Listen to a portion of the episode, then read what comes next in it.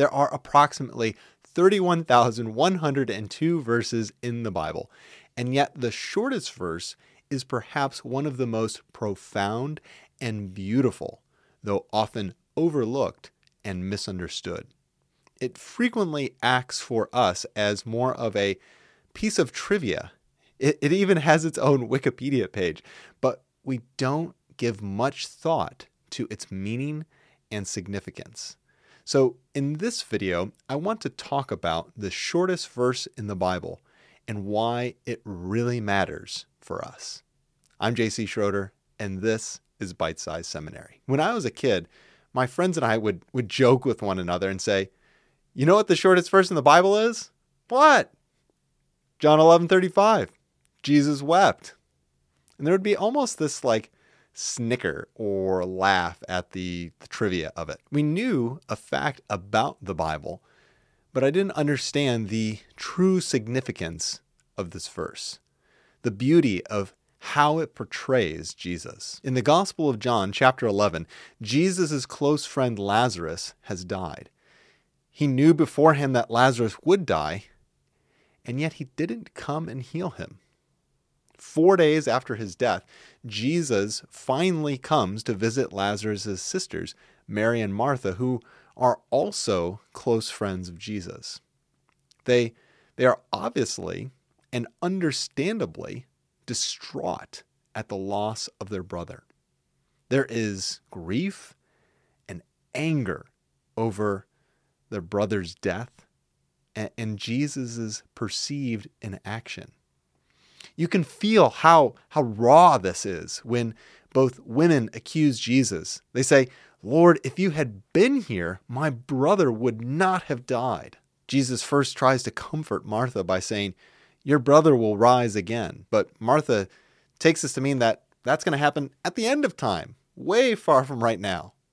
No solution for right now, future hope. Jesus then says, I am the resurrection and the life. He then wants to go and talk with Mary. When she comes, she also accuses Jesus and falls at his feet, weeping. Now, notice here what the text says next. When Jesus saw her weeping, and the Jews who had come with her, they were also weeping, he was deeply moved in his spirit and greatly troubled. And he said, Where have you laid him? They said to him, Lord, come and see. Now it is directly after Jesus seeing their grief and weeping that we get the shortest verse Jesus wept. But what is so powerful here about this response is that he knows what he's about to do.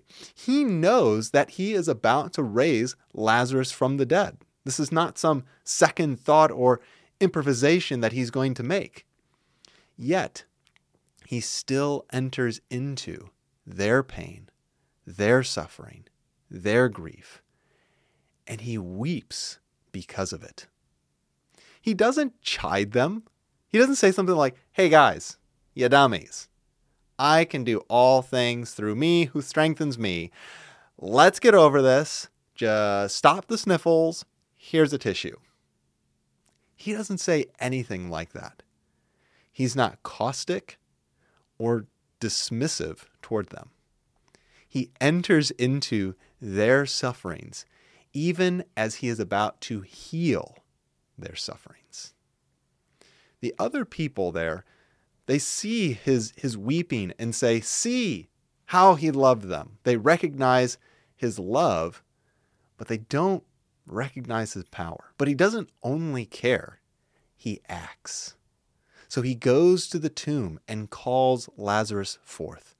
And Lazarus is brought back from the dead. But this passage is not only about something that happened way back off in history, it tells us about who Jesus is and his relationship towards us. When you fall at Jesus' feet, weeping and accusing, do you think he doesn't care? I, this is why I love this passage because it shows us that surely Jesus does care.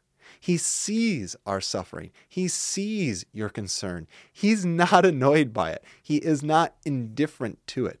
Jesus came to this earth to heal us of our sin, to take our sin away, but also to take away all of our hurt and harm.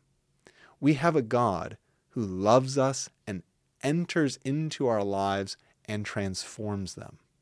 That's why John 11:35 is one of the most important verses in the Bible because it shows a good, a kind, a merciful, a loving God who enters into the pain and suffering of his people and he heals it.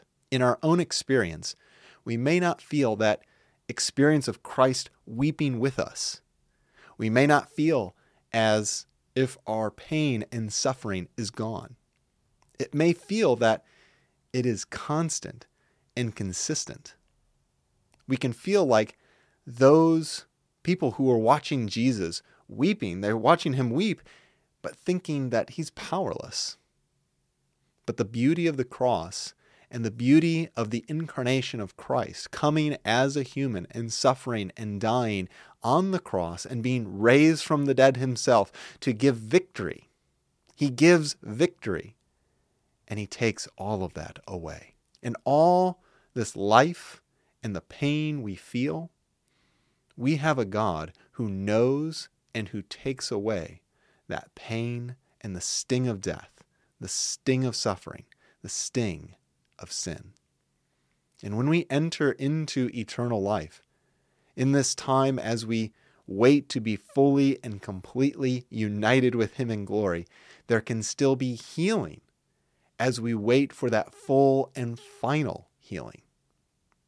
And that's why John 11:35, the shortest verse in the Bible, is so beautiful and important. Jesus wept.